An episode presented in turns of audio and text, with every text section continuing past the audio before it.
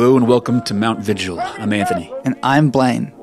This is our third of three episodes on the church, and we're nearing the end of our Story of God series. Today, we want to talk a bit more about our personal relationship and experience of the church.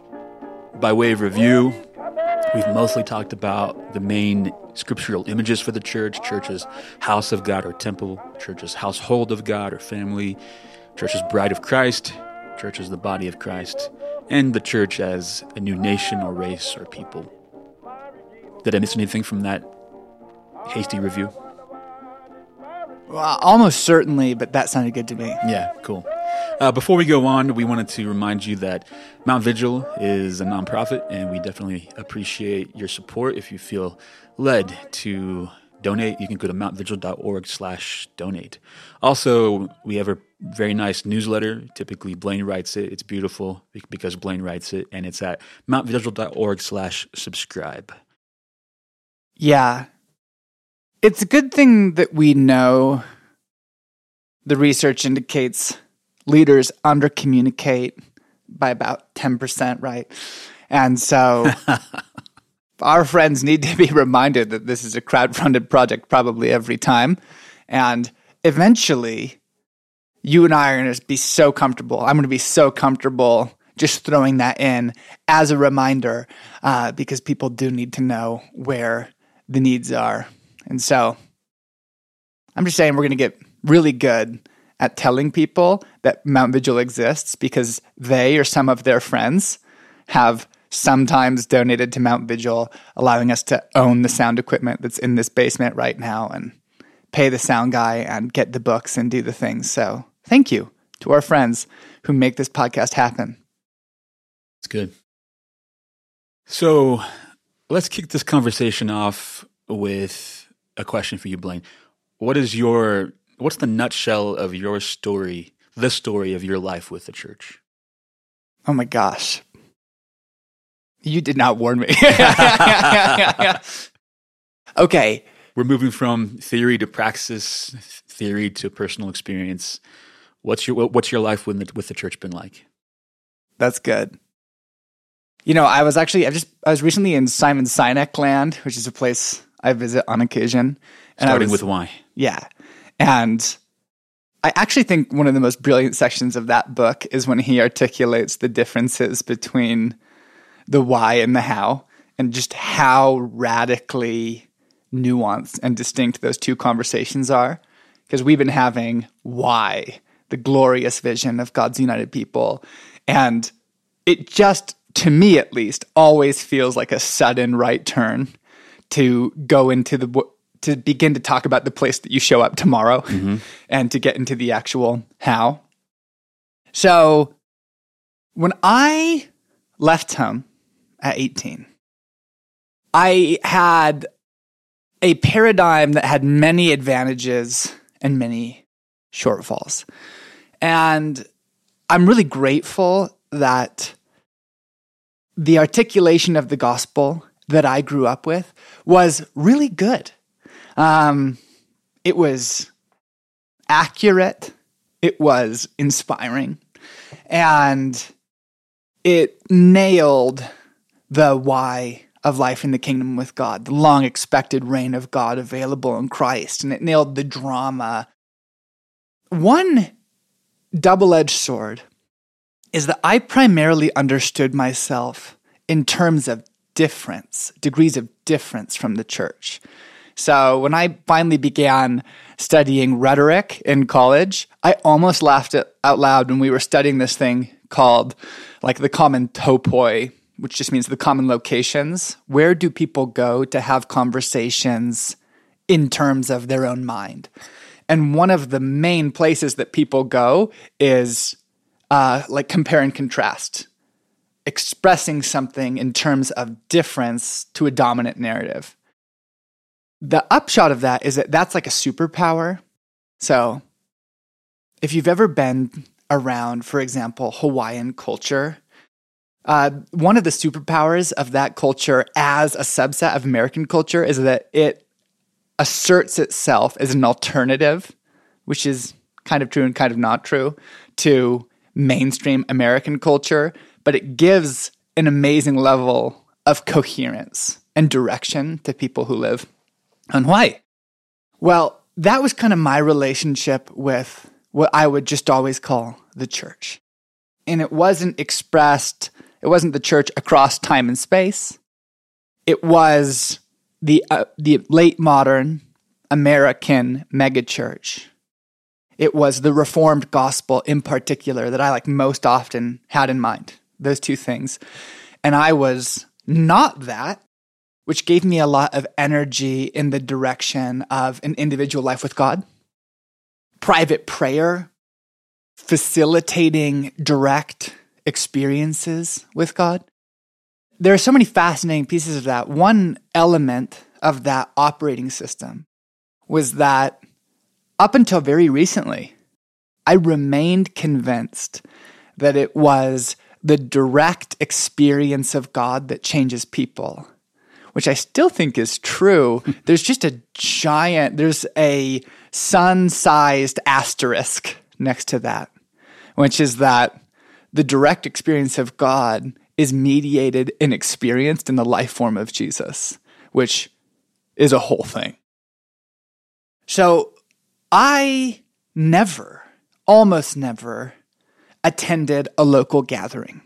And this was, you know, I went to various Christian universities. So this was always like a, a point of conflict with peers and roommates who just said, Why do you not go? and fortunately, unfortunately, I got really good at having that conversation, at answering that objection.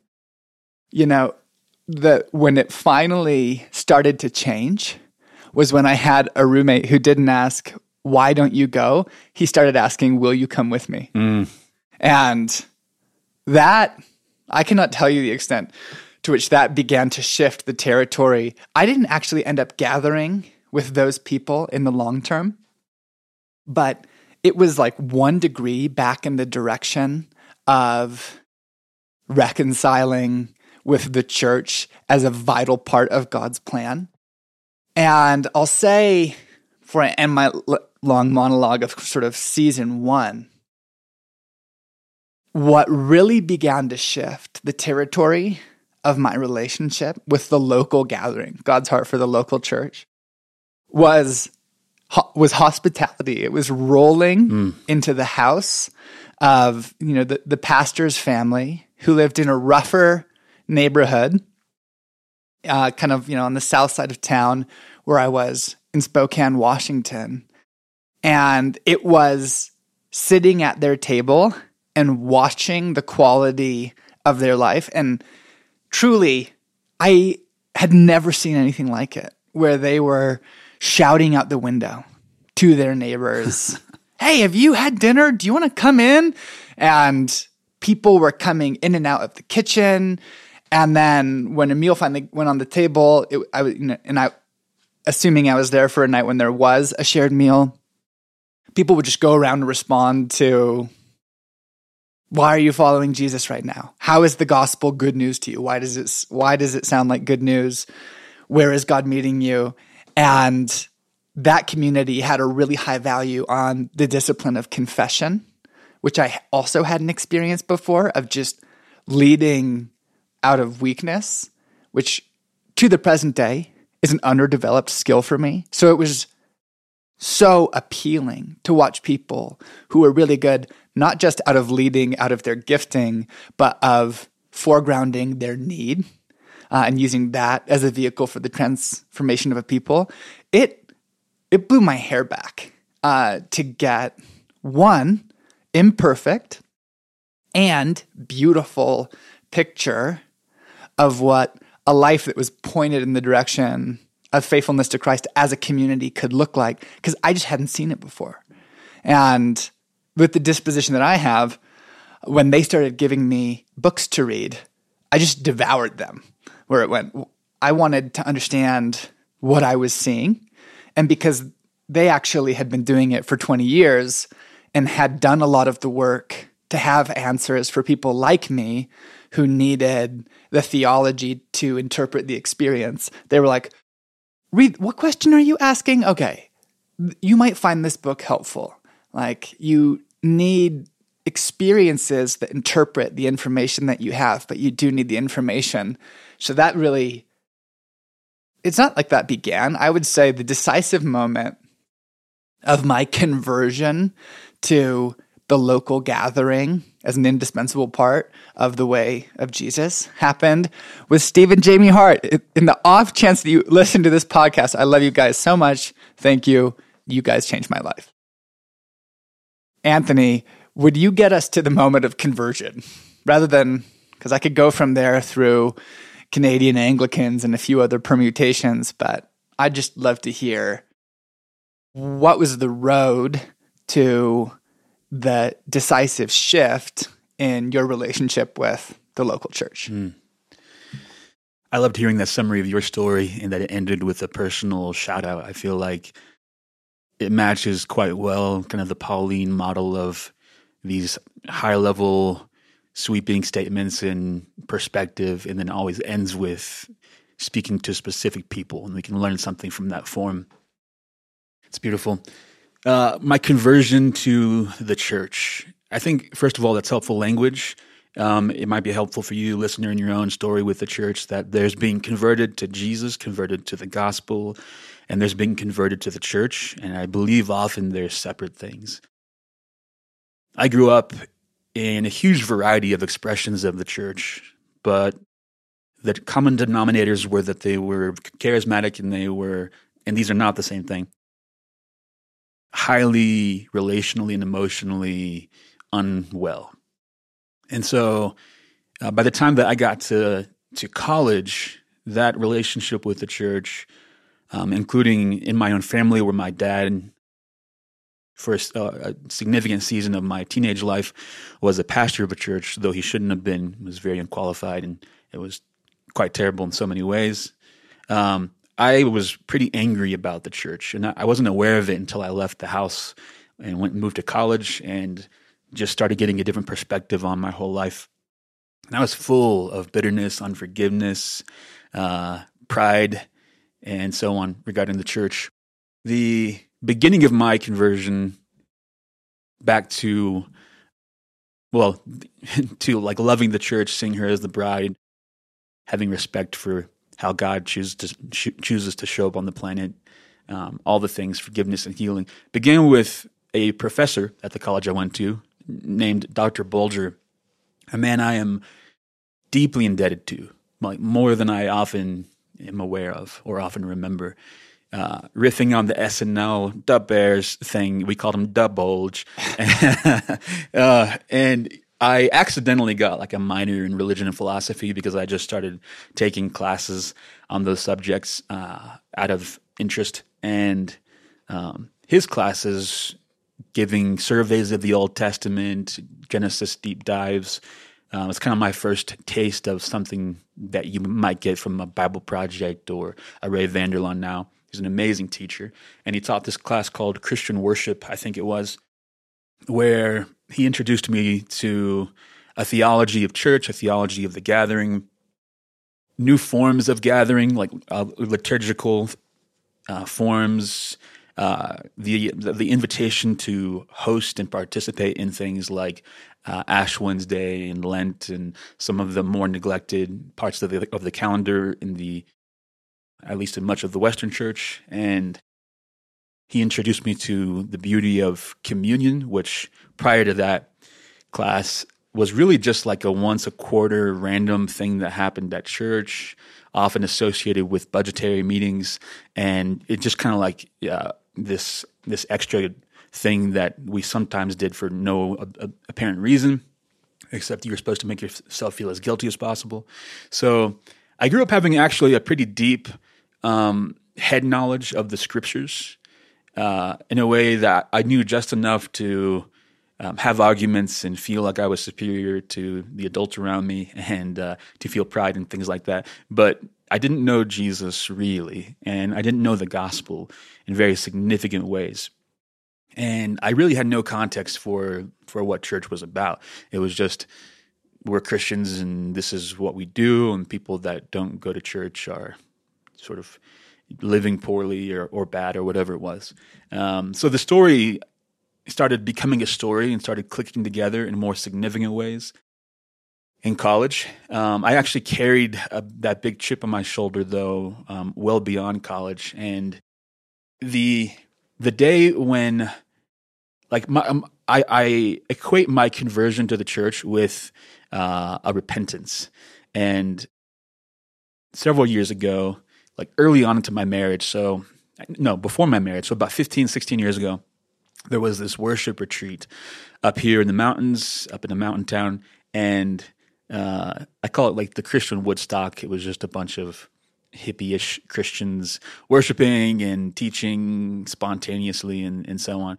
Anyways, th- that gathering, uh, that community is sort of the origin story of our church now, though it's very different in many ways as well. So, anyways, at uh, in this field on the mountains, uh, our friend Tim Thornton gave what happened to be his very first teaching, and he he I, f- I forget what biblical passage he was teaching out of, but the thesis was the the church is the bride of Christ, and we and Jesus is jealous for his bride, and we should love her and seek to build her up, and we should repent of showing up in every expression of the bride and nitpicking and looking for everything that's wrong and tearing her down and criticizing her.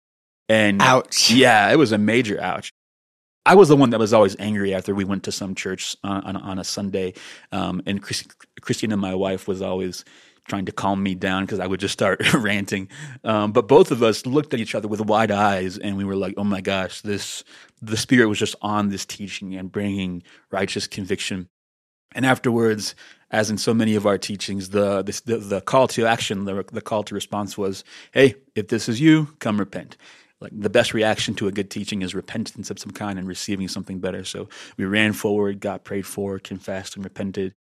And I think there's so much to say about being converted to the church, like way more than we have time for.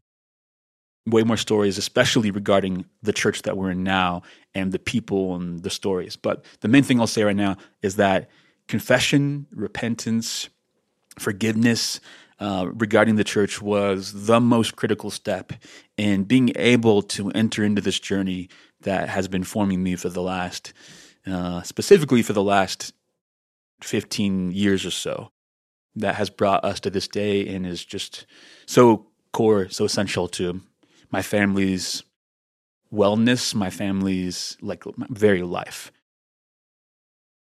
I'm I'm flooded with I'm flooded with like the emotion and the stories and the details. Uh, so I'm just gonna stop there.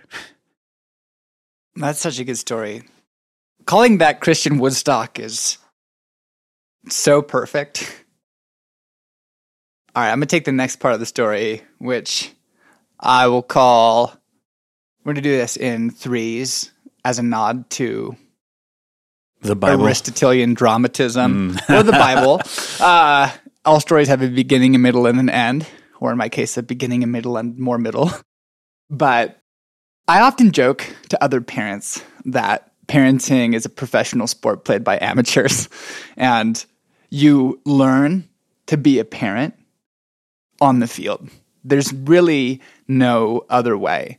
And if you're me, you learn the questions of parenting through the pain, um, through just being confronted with how difficult it is to coach and direct and parent the will of a free creature who happens to be like nine months old or some such thing. So the amazing thing is, that parenting is still God's preferred strategy of building parents. And it's the exception to the rule that God takes people who have already been equipped and drops them into the role for which they're prepared, because it's the very nature of equipping to happen on the way. A friend of mine who is, as you well know, one of my church planting man crushes who coincidentally was mentored by one of my other church planting man crushes. So, in order, David Achata and Jeff Vanderstelt. Well, one of Jeff Vanderstelt's big observations was that churches, in his context, when he was kind of building the Soma decentralized church network, had conflated teaching and equipping. And what he wanted to point out was teaching is vital. Teaching is about architecting paradigms and conveying information and imparting a worldview. But you learn it and you learn to embody it when you try. And that's where the equipping happens. It's on the kingdom of God is about on the job training. So my church experience, I get this glorious vision that I actually is still very important to me in my time in Spokane. But here's the funny thing. I never had to do it at that church. I was essentially uh, an inspired tourist. Mm. And I did not know then that unrealistic expectations are the danger that they are. I had not read Bonhoeffer. I did not know that the church was not Jesus, it was people who needed Jesus. And so I see something that looks really beautiful and it had really clear sayings and good architecture that you could copy paste like change equals gospel plus safety plus time that's that's a great saying and it's a it's another thing entirely to show up tomorrow and create a safe environment you know gospel fluency being the ability to articulate and then read your own story in terms of the gospel of Jesus is a wonderful thing. It's a whole other thing to learn to do that. So when my wife and I left Washington, I very much began my nitpicking phase, my swift disillusionment. You know, we rolled through a Pentecostal church, which was a thing that I had gone to Pentecostal conferences, but I had never gathered with a Pentecostal church for any kind of length. And the, there's a difference between those two things. So, uh, largely on my leadership, we stopped and we were looking for something that had a theological framework that we preferred. We ended up at an Anglican church that is actually a, a wonderful place making disciples of Jesus when we started gathering in kind of one of their community groups, we were so aggravated by what really could be interpreted as just the youth of that gathering, mm. which we did not have the maturity to read. That, like, we did not know that in the first couple years of a body forming, a community learning to articulate itself, it's weird. It's like the stock market. The daily is radically up and down. And on any given day, if you roll into a very young gathering, you just don't know what they're going to be trying. What discipleship tool the leader, in later years, me, is going to have run across and become enamored with and try to implement. So I just read this book. Let's try this. Exactly. And for the record, folks, I love older teachers commenting on younger phases, like Ronald Rolheiser commenting on adolescence, uh, because of the lack of judgment and the humility that an experienced apprentice of Jesus is able to carry themselves with. So, what I would say if I could coach 10 years ago, Blaine, would be that's really normal. what you really need to work on is your pride. What you really need to work on is how aggravated you are and begin asking the questions of why you're so mad. If you start asking that question now, you'll actually be ahead in a few years. But just so you know, that gathering is right on time. That's what they look like in the beginning. Um, part of my problem was I had only seen a house gathering that was 20 years old and was led by the pastor and his wife. And it had a certain maturity to it that I assumed was normal or had no idea like of how to name and so everything that was not that was failure.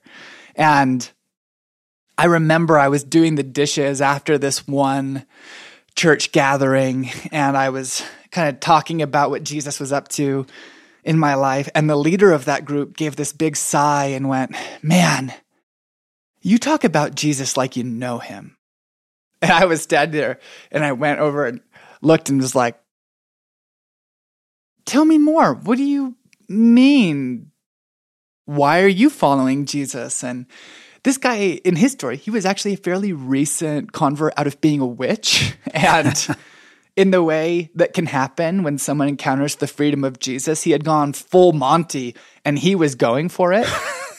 and he was in seminary. He was going to be a leader. He was serving in his church. And he was a really good man, actually, who was young, like I was actually, in working out some dimensions of his salvation. Well, we got to the point with that gathering that we were so bewildered for so many reasons. My wife would just be in tears as we were on our way to go to kind of the small group time. And I remember the night that I pulled up in front and she was crying kind of so hard in the passenger seat about the prospect of going in to try to work out church life that threw the car back into drive, kept going, and that was putting the car into drive that night was how we left that gathering. Again, if you could have told older Blaine, or if older Blaine could have coached younger Blaine at that time and just given some tools, I would have told younger Blaine, it would be helpful for you to name the season that you're in and then to ask God to highlight his priorities for you in terms of the season that you're in. If you're in a new country, new marriage, new job, I would not go actually try to be a part of a church plant right now because a church plant is its own animal that requires a certain amount of energy.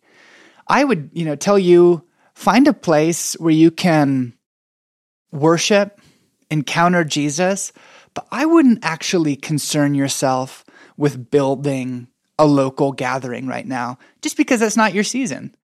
But instead, I interpreted it as well, maybe I don't like this local gathering thing. And this is really painful. And I have not seen enough of the life of the church to be able to name what I'm experiencing. So all I feel is really frustrated when we began, you know, a multi year hiatus from essentially any kind of gathering. There's so much sage wisdom in what you just said. I love that. Many years ago, you and I were sitting in our in your car and we were both having a very difficult time with our marriages. And you shared that um, one of the more mature, older men in your life had recently asked you the question of how long you had been married. You answered, I forget what it was, three years, four years. And he said, Oh, yeah, well, wait until you hit 10 years. That's when marriages kind of hit their stride. And uh, when you mentioned that to me, I was really angry. I wanted to punch you just because it requires so much patience to, to, to have that zoomed out, um, to play the long game and have that zoomed out perspective on one's current sufferings. It can feel that way in the church. And so I think that giving people permission and context for whatever stage of life they are in a gathering and, and their personal presence in the church at large and their personal presence in a particular community, um, if they've launched a house church or whatever it is, whatever stage they're in there, there are stages to relational growth. Experiencing those beautiful moments of deep intimacy and of showing up for each other. And, oh, this is what the church should be like uh, it can take time, and it doesn't. That doesn't mean there aren't things that can happen that require you to leave a place that is uh, destructive and damaging and so on. But people are sinful. People take time to mature, especially in deep relationships. All good things relationally require long suffering and some deeper commitment. So, just as marriage can be quite difficult and yet bears fruit uh, in perseverance through the hard times. Church is the same way. Something else I'm hearing from your story is how important it is to have mature, proven, sage leaders or oversight or mentorship, whatever you want to call it. And these people must have very high gospel IQ and very high relational IQ. Uh, and so if, if you're, you know, out there trying to start a house church, you're, you're gathering people into your home. That's beautiful. I can't encourage you enough to pray that God would send those people into your life to keep your eye out for them because having those people that can say like, "Oh, that's normal. Here's what here's what I see. Here's where you are in the story." Um, I don't know. Our church wouldn't exist actually without those people. That is a vital point. What you trigger for me is another thing that my story reveals is the need to have uh, qualified oversight and good catechesis that begins very quickly. Because the is this like a, a recent lesson for you? Is this-, this is well. The funny thing is that in my story, I was the person who I now lovingly watch out for. Someone with a lot of perceived maturity, but no, but very little discipleship, very little catechizing, very little experience. So, you know, I'm a great case study of did I have a deep life with Jesus? Yes, I did. Did I love the scriptures? Yes, I did. Did I know, did I have a good discipleship framework? No, I did not. I did not know that, but I had very, very little framework anchored in the scriptures, anchored in the way of Jesus to articulate how people change. Could mm. I hmm. describe the life of the church? No, I could not. And so it's, again, there are a lot of things that are easy to mistake for maturity, especially in your own life. So here this is like repentance, but in like enjoying the presence of God is not the same thing as maturity. Hmm. And seeing miracles, hearing the voice of God is not the same thing as maturity. Even being able to articulate the gospel in an accurate and a lovely way is not the same thing as maturity. What maturity relies on is time and the posture of the student and humility. I like to tell people that in ecosystems management, you can make an ecosystem fruitful immediately. You just need the right conditions. The only way to make an ecosystem resilient is time. And there's, there's absolutely no shortcut. You cannot make a tree put down roots faster than it naturally will. And so if you get your ground right and your mulch right and your infiltration swales right, you can make an apple tree produce on year one, but it'll still die in a windstorm. Now, that was kind of how I would describe the the me person, young, really passionate, high love for Jesus, but not very much study, not very much discipline, not very much humility, not very much time. I had a fruitful life with God, but frankly, not a very resilient relational attachment to people, not a very resilient attachment to the local gathering. This one item, if we could quantify this, I would estimate that something like half of the brokenness and the relational destruction and the the burnout and the horror stories of people leaving a church gathering with tons of trauma, I feel like half of this, at least, if not much more, would just go away. If we learned, now, of course, the point isn't that church should not be a struggle or that bad things don't happen within it, but that it's the context of people who are in Christ and have this economy of forgiveness and restoration so that when we hurt each other, there's something can be done. There's the gospel. Nonetheless, uh, the church doesn't have to be as traumatizing as it is for so many people, and especially or often leaders. And I think that if we changed our, our qualifications from impressiveness and from academic credentials to to maturity and discipleship and provenness and humble, quiet, day in, day out rule of life that's slowly bearing fruit, and people that know how to confess their sins and repent and instead of people being leaders because they want to be leaders or because they got a degree or because they're you know they have uh, charisma um, instead oh you should be a leader because you have been serving for so long and everyone looks to you as a leader because in the church the leader is the lowest of all if we banished the term servant leadership and just used the term servanthood, and if we started calling deacons servants and all the things, uh, I think the church would be so much healthier.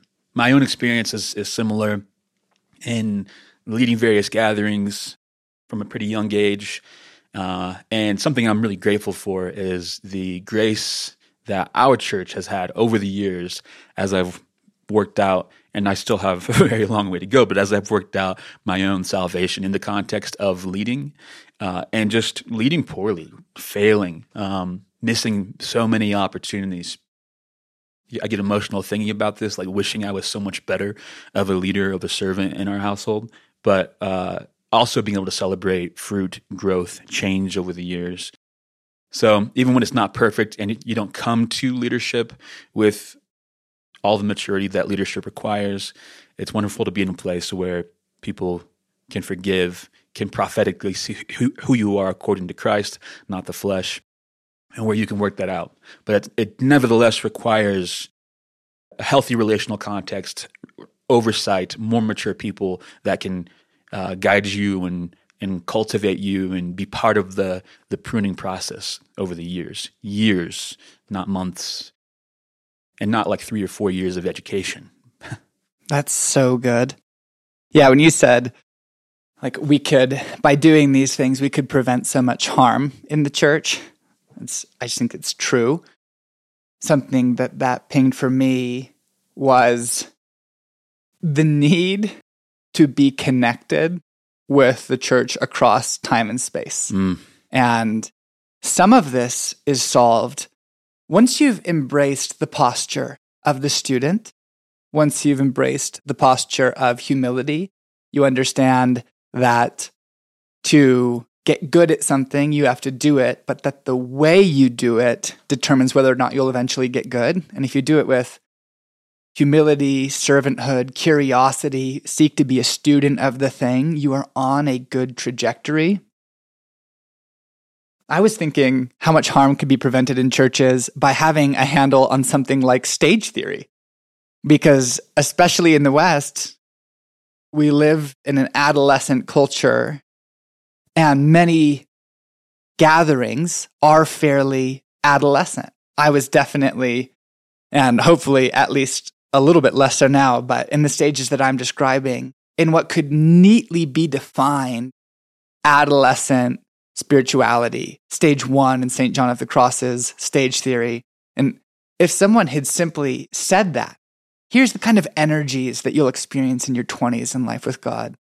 When you kind of hit the 30s, the script is going to flip, and here are the kind of forces you might encounter. And if we had churches who just more of them, who could reach into the traditions of the people of God and clearly name where you're going right? The way, that glorious vision of a future with God. And you could define the praxis, the how, the and how do we think that we get there, and could define an authority. Here's how we arbitrate disagreements and anchor ourselves to the scriptures and the revelation of the Holy Spirit and the consensus of saints across time. Like that, all of that architecture comes out of experience.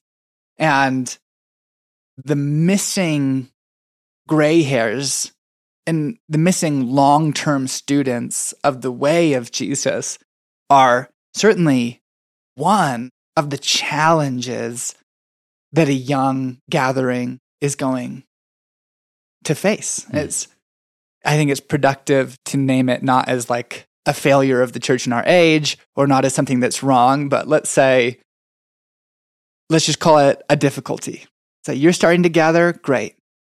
There's a lot to know. Sages are really helpful. A sage is someone who has followed Jesus for a long time. Ask Jesus to bring them because unfortunately, there are just never going to be that many available. But Jesus can provide for you along the way and can bring in the voices who can name what you're experiencing, kind of describe the territory ahead and ground the intrinsically unsteady young gathering. Hmm, it's good. Something very simple and straightforward to say about stage theory and mature leadership, as we've mentioned before in this mini church series, that the church is family and should be regarded according to family economy, family rules, and not business. And so part of what we're talking about here is the church needs mothers and fathers. A family doesn't work very well when it's the teenagers and the toddlers and so on, um, all trying to figure it out.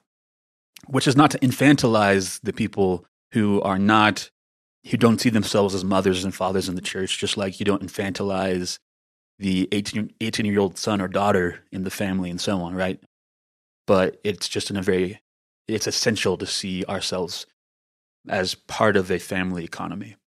Something else I want to put out that's just on my heart as you're talking is Blaine and I have a heart for encouraging the church. So if you, particularly if you are um, a listener and are part of launching house church, uh, especially house churches, where I think we'd encourage any kind of church, but we love house churches, to be honest. And so if you uh, really, I'll, I'll, say it this way: if you're part of the church and, and a church leader or someone you know doing that work and need encouragement or just want to talk through the issues or whatever, feel free to email us. Go to go to the website, figure out how to contact us, and uh, yeah, at the very least, we could set up a, a, Zoom call or something, and perhaps even come out and visit you just to be an encouragement. We're not, we don't uh, position ourselves as uh, any, anything other than we are, which is crap. I was about to say middle age because I'm going to turn 40 next year. Holy my gosh. Anyways, we're guys in our 30s who love the church, and that's pretty much all I'm going to say to like sort of give our qualifications. But yeah, we we really love visiting with people that love the church and just want to be encouraged. That's good. If I were to zoom in now on my season, I realize I'm skipping how I discovered our gathering here in Colorado Springs and what that has been like. I'll just say trying to actually do it, trying to incarnate the way of Jesus in my time has been really hard and really productive. It's also been amazing. Like parenting, it's easy to quantify the cost. You don't sleep anymore. It's hard to quantify the glory of you know smelling your infant's skin mm. and playing with your son and daughter if you're me and getting the wonder back of helicopters going overhead. And that stuff is very hard to describe. Actually joy is always harder to describe than difficulty. Uh, the church is like that where it's easy to quantify the cost. It's harder to describe how it feels to be having cigars and catching up with men who I've done almost 10 years of life with now. And enjoying the warmth of the fire, watching the slow change in people's lives. Something that's helpful if you are on either side of one of the transitions in early discipleship to general discipleship, adolescence to beginning into maturity, is that young people think being ejected from the home until having formed your own home. Learn a lot. It's God's design to teach them primarily through success. And it's like a game of hot and cold into, yes, do that. Yes, you are a great therapist. Or yes, you actually, you are good with your hands. You're a craftsman. Keep going. And it can be a way into differentiating between the many options that confront a person, there's fairly uniform agreement inside the old teachers that I've been reading, and these are the Teresas and the St. Johns, that when you transition, now you have, you have come home. Failure will be your teacher, not success. Or Emily always corrects me when I say this. She says, No, no, no, failure is not your teacher. Jesus will teach you through your failures. and I'm like, that is a very important clarification, and I agree. In the beginning, Jesus teaches a person a lot through their successes. Success does a lot for a young person. And just think of your initial experiences of rapture and worship with God. Those are invaluable to me. Or seeing the Holy Spirit move or watching the lights come on for someone as you explain some dimension of the gospel they hadn't noticed. Those are like treasures in every person's life with God. And if you don't have them yet, He can still give them to you. But I will definitely say in the season that I am in, Jesus is mostly teaching me, mostly making me a more loving, joyful, grateful, enjoyable person by failing. And the amazing thing is, I don't feel like Jesus is architecting the failures at all. He's just letting some of the disordered loves, some of the brokenness, some of the sin in my own nature just do its thing and then walk with me to pick up the pieces. So in this past season, I said a couple episodes ago, man, I've never wanted to quit more than right now. Mm-hmm. And what's driving that is beginning to lead, calling a group of people together to share life in the season. And by doing that, and by engaging their questions and watching their conflicts and being in the middle of their conflicts, realizing, man, I have no idea where I'm trying to take you or how I think we're going to get there, or why I think that will work, or what is happening to you. And why is the fruit of my leadership so much chaos? That's been a very, very fruitful question. Many times in the past couple years, in my private times with Jesus, I've been like, oh, Jesus, I just don't know if I can keep going low. like, this work of being humbled is really painful. The reason to stick with it is that it's so joyful. Because uh, I can also say that in the past two years of learning a disciplined approach to following Jesus and beginning to flesh out the absent architecture of how that gets done, I've also had more spontaneous gratitude than at any other season in my life and like more moments of joy, more moments of peace. So the joy to be had there, the worthiness of life with God is the motivating power. The mechanism right now is failing in life with people and letting a failure be the first crumb in a breadcrumb trail on the way to something in need of the address of Jesus, whether it's healing or deliverance or repentance or just discipline sanctification. But the experience of the failure is the kind of the repeated signal, like metal detector signal, like dig here, look here, there's something to discover. Whether or not you are part of the church and signing up for that journey that you just described, a very significant portion of life will be suffering regardless.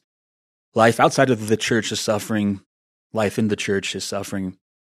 The, the difference is if you are outside of the church, and at least in the Western context, living according to the capital L liberal vision of humanity, the liberal or secular humanist uh, project, your suffering happens often in solitude, in loneliness, in simply not knowing God and not being on the path of theosis is its own suffering. A life robbed of the fruit of that transformational suffering that you're describing is its own suffering. And the beauty of life in the church is that you are seen, that you are doing life on life, that you um, that the sparks are flying at times, the transformation of suffering that happens in the church is so beautiful and the fruit is is transcendent. We actually get to experience the true the good and the beautiful. We get to experience the very life and person of god in each other. And that's my biggest uh, like like reason to do life this way. Um, why would you live life this way? So many times other people who observe my life make comments like, "Man, you you spend a lot of time with your church. Like you you guys put a lot of time into this." And I feel like those comments often miss the point, which is like, this is my life. This is a way of life. This is the form of my life. You put a lot of time into whatever you put a lot of time into. We're all burning down 24 hours a day heading towards our death and judgment and resurrection regardless. We're all suffering regardless, but life in the church is where is where it happens, where you actually experience the divine and become the kind of person that can look like God such that you're nearly indistinguishable and can steward creation into eternity, where you can become like a God. And if that does, doesn't make sense to you, I don't know, go back and listen to the whole Story of God series here. Um, this idea that uh, God became man so that man could become gods. Theosis, this is what salvation is. And so what I hear you saying, Blaine, is like you're experiencing salvation in the church, and the church is where you experience salvation. To a significant degree, if you are separated from her, the bride, the church, you're not experiencing salvation. And this formation is where it happens.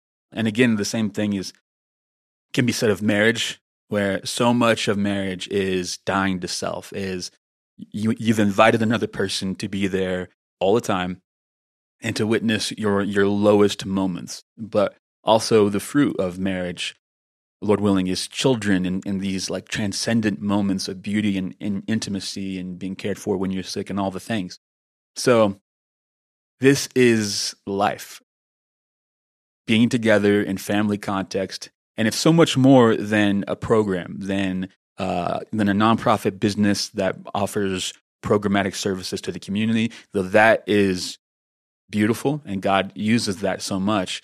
This deeper, like we share our lives together. We we share our economies. My my personal belongings aren't just my personal belongings. They're gifts that I steward and distribute to the household as I'm led. And my life isn't my own life.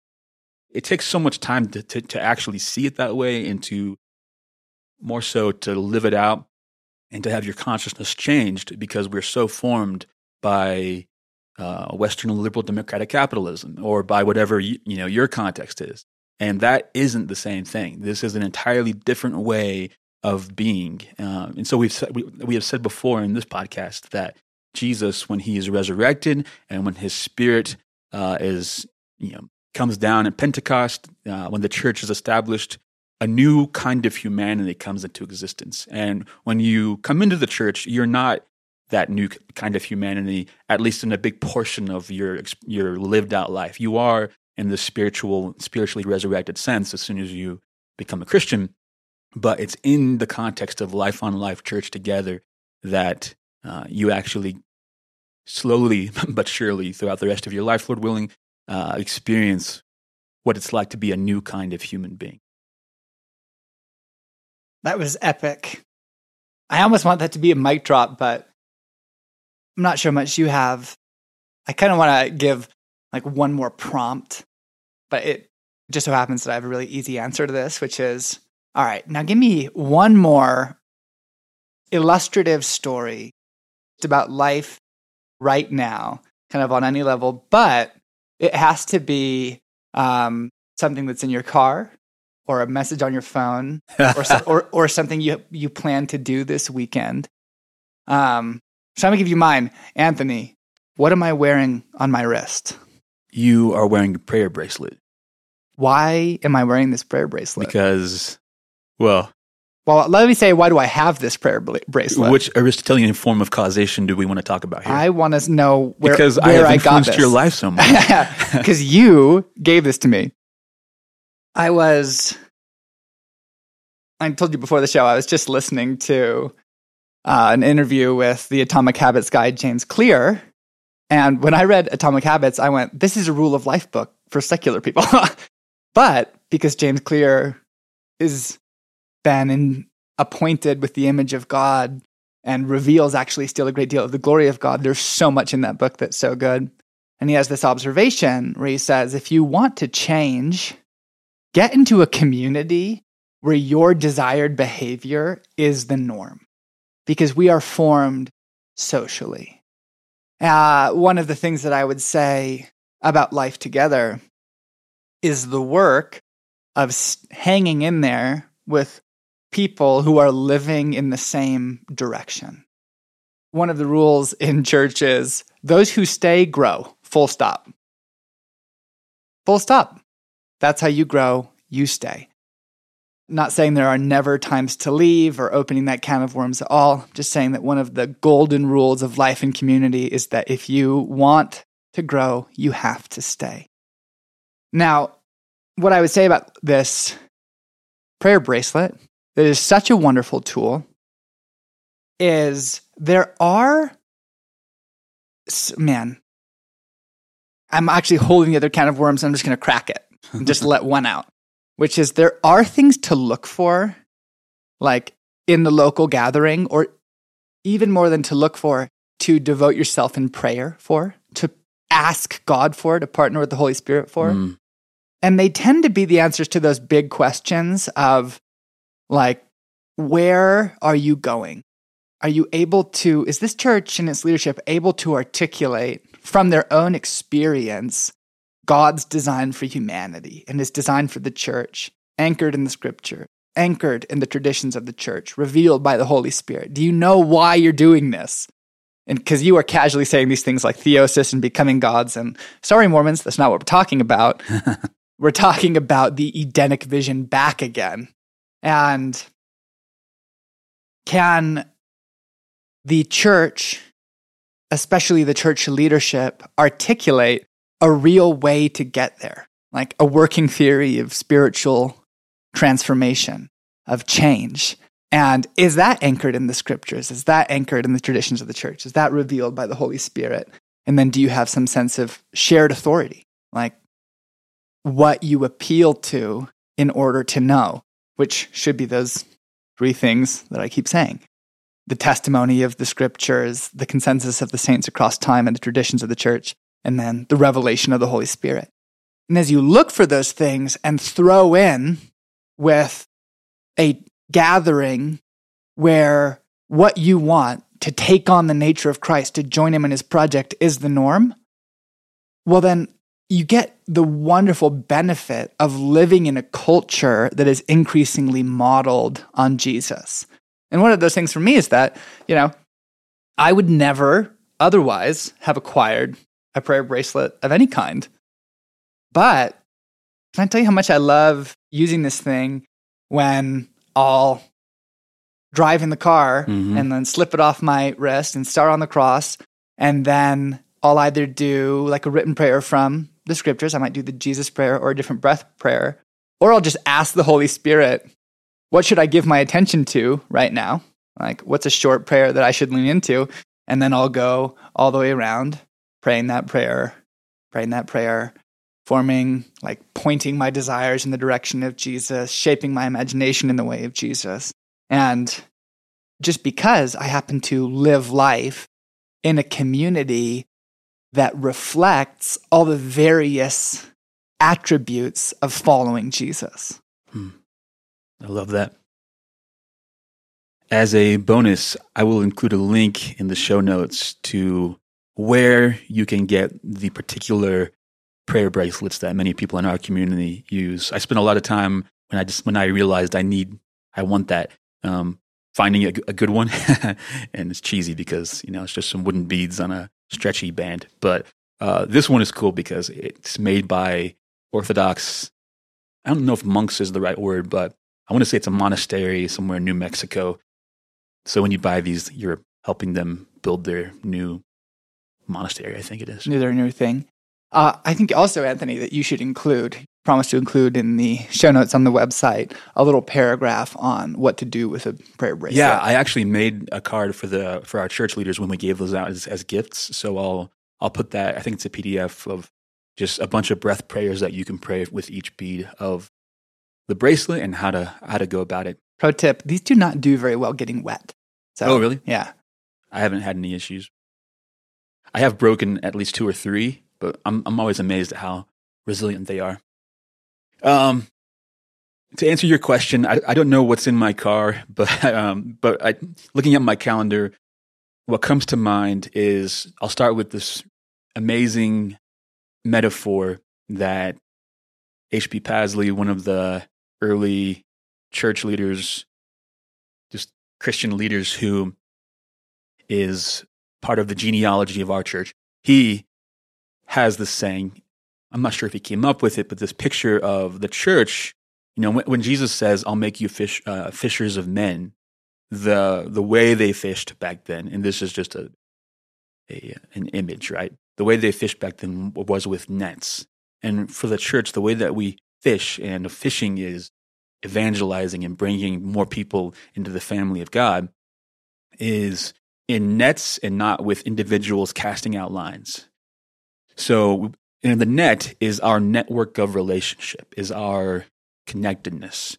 And that, so that like, when we're inviting people into the church, we're not one to one asking them to come just propositionally assent to some, you know, believer's prayer, but we're actually inviting them into this network, this connected web of relationships. The reason that picture comes to mind is I was just looking at my calendar in, in response to your prompt, and last Sunday, my neighbor across the street who doesn't know Jesus, my house church has been in a season of uh, each person getting the chance to, to share their story from anywhere from like half an hour to an hour. It's a sacred practice, kind of a sacramental thing of getting to receive someone's story, witness them, respond, pray, prophesy over them. And my neighbor, who doesn't know Jesus, but also does because she knows us and she's been in so many contexts where she gets to see Jesus embodied in our gathering, um, in our community. She she wants God so much, and uh, there's still a a chasm to cross there, and yet also she's just in. She's already in in many ways in it because she's been caught up in our net of relationships, not in some predatory way, but in a way that honors who she is and her story. So she recently came. Uh, she's been listening to some of the stories being told, which is a, a beautiful thing. And she came and shared her story and was very straightforward. I'm not a Christian. But she shared her kind of spiritual journey and so on. And I'm so grateful that my wife and kids and I are not the only ones trying to show my neighbor across the street what it's like to be a Christian or or what the invitation is. We couldn't do it by ourselves. It's not come be in our nuclear family. It's come be in our large family that that we call Kindred, our church. And this Sunday, a couple days from this recording, her daughter is who just recently became a Christian will come and share her story, and she will get to hear her own daughter's story in this context. So my my main response is I love that the church is not me, that my salvation is not just me and Jesus, but it is a connectedness. It is a like I experience God in relationship uh, Bonhoeffer and his book Life Together, which some, somehow I don't think we've mentioned in this church mini series yet, but you must read. I think we've mentioned it many times in the podcast at least. He says the Jesus in my brother is stronger than the Jesus in me. And as a as a kid, when I first read that book, I was like, uh, that sounds stupid, but it's actually beautiful and uh, and makes a lot of sense that when I'm struggling with weakness and doubt, frailty, unbelief, uh, Jesus always shows up to me in embodied in the people I do life with. All right, so as we wrap up this three part conversation on the church, Blaine, what is the church again? What, what are we talking about? The church is the gathering, the people of God following the Lamb into the new creation. And those people take the life form of a family, not as a cute metaphor, but because family is a part of God's architecture for the universe. It's revealed in the life of the Trinity itself.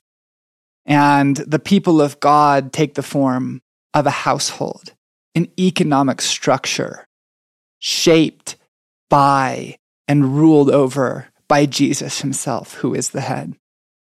And the church all together reflecting the glory of God, is the new humanity restored by Jesus to be the bride of Christ, God's covenant partner, creating with him into eternity. It's good. Anthony, what is the church? the church is, first off, I'll say check out Romans 16 and see if you can find the five levels of scope of the church. we we keep using the word fractal. There are different levels of Zoom. So go to Romans 16 and see if you can find the five different levels or like levels of Zoom for the church. I'll say they range from the church is identified by a particular household of believers, an ethnic church, a church in a, in a region, all the way to the church universal. The church is the prophetic inbreaking of the coming age. The church, especially when she's doing well, is a picture of the age to come that is already now. And the church is the people who have seen the apocalypse of Christ, are learning what it means, and are responding by changing their entire lives in discipleship to Jesus.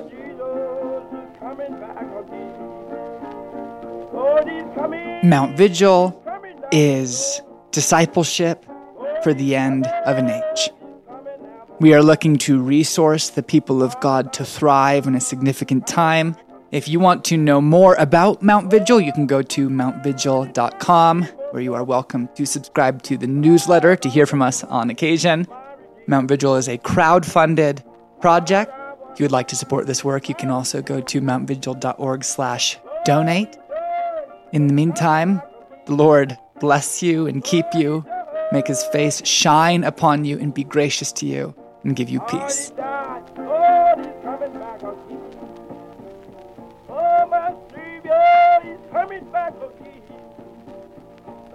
My Savior oh, is coming back again. Lord, my Jesus is coming back again. Oh, he does.